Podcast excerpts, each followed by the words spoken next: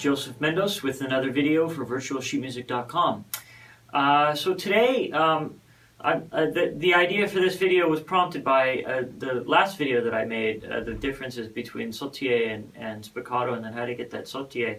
But I didn't really spend a lot of time, I think, in that video on how to get a spiccato, so I think we're going to focus on that today. Actually, the, First, defining what spiccato is and clarifying again the difference between it and sautille, and then talking about some different methods to try to get a spiccato.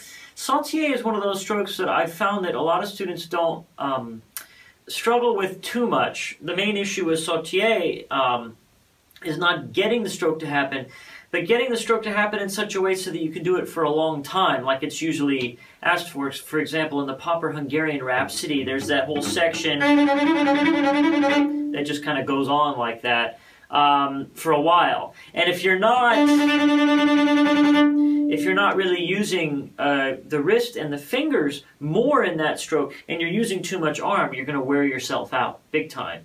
Um, uh, so that's kind of the main factor there. However, with spiccato, things are a little bit different. Things get a little bit funny. Um, uh, uh, because really the big problem is actually getting the spiccato in the first place.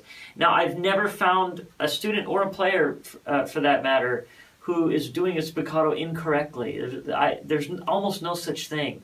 Uh, or doing a spiccato in, inefficiently or, or something like that. I've never really found that because in order to get the bow to really bounce effectively, uh, you need to actually be doing pretty much exactly the right thing. I think this is why learning the spiccato for some people is a little bit more difficult, a little bit more of a challenge.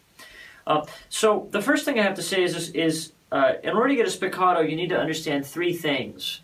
Uh, you need to understand the springiness of the string, you need to understand the springiness of the hair on the bow, and the springiness of the wood. You basically have three trampolines here working all at the same time.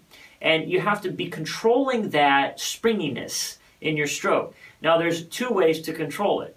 There's the downward motion, uh, which if you force it too much, then you get too much bounce back, or not enough bounce back because you're not allowing it to bounce back, or if you, if you throw it too softly on the spiccato, if you're too soft with it, then you won't get a high enough bounce that with which you can then catch the bow again and then send it back down for another bounce. So I'll just demonstrate really quickly that a spiccato basically will look like that. You, now you notice that is some motion in my um, in my fingers and in my uh, these knuckles and in the wrist here. There is some motion there, but you also notice that there's quite a bit of motion coming from the shoulder as well. With a good spiccato, you need that actually. You need a little bit more coordination between all the parts of the arm than you do, say, in the sautille, which, which again is more that, and as you can see, is a lot less of the shoulder. In fact, the shoulder is not really moving much. It's only the elbow and then, and then primarily the fingers and the wrist. So you'll notice in the spiccato again that not only is it a slower stroke, but in order to get the bounce, I need to have a little bit more of this sideways motion.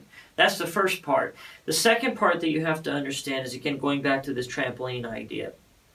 Um, you really need to be able to throw the bow down. And by, by when I say throw, I don't mean any sort of aggressive throw, because if you throw it aggressively, the bow you won't be able to get the bow to bounce back like that. So there's that perfect amount of drop or throw that allows the bow to bounce back up. Now, once it gets to the top or the apex, of where it's where it's going to go. You know, like a bouncing ball, you know, has an apex, has that, that highest point that it's going to reach before it falls back down again. Your bow has the same thing.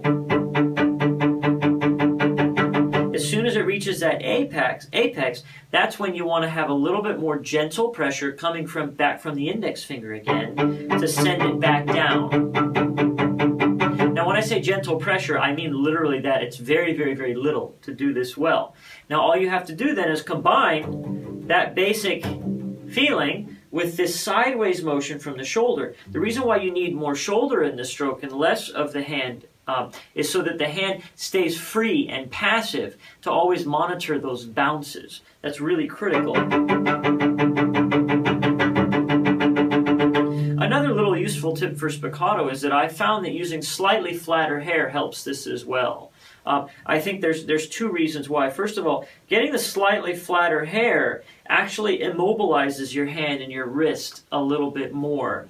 So I think because of that, it allows you to kind of stabilize things here a little bit so that you can use a little bit more. If I'm down here, I tend to get a little bit too overactive with my hand, and the spiccato starts to get a little bit slappy instead of resonant and clear with that shoulder motion.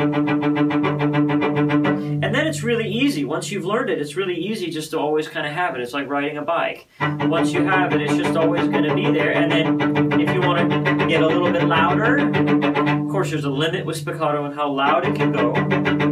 Then all you have to do is it's the same rules. You move the bow a little closer to the bridge, and you might have to increase the amount of force that you're using on the drop really not much. And then if you want a really soft spiccato, all you need to do is actually make the jump just a little bit lower. And of course move it up towards the fingerboard. Then you can get a nice soft spiccato like that. And then get it to louder too. So I think that's about it about spiccato. Uh, please, if you have any questions, leave them. I'll do my best to get them get to them as soon as I can. I apologize uh, to those of you who uh, I have delayed. Uh, in some cases, I think even a month long. I apologize for that. Sometimes they miss uh, my uh, my site there, and so you have my apologies. I'll do my best to get to those as soon as possible. Um, and if you're watching on YouTube, don't leave your comments on YouTube. Well, well, you're feel free to leave your comments on YouTube, but I won't see them. I won't reply to them. Uh, just leave them on the virtualsheetmusic.com website. So thank you. Uh, once again, this has been Joseph Mendoz for virtualsheetmusic.com.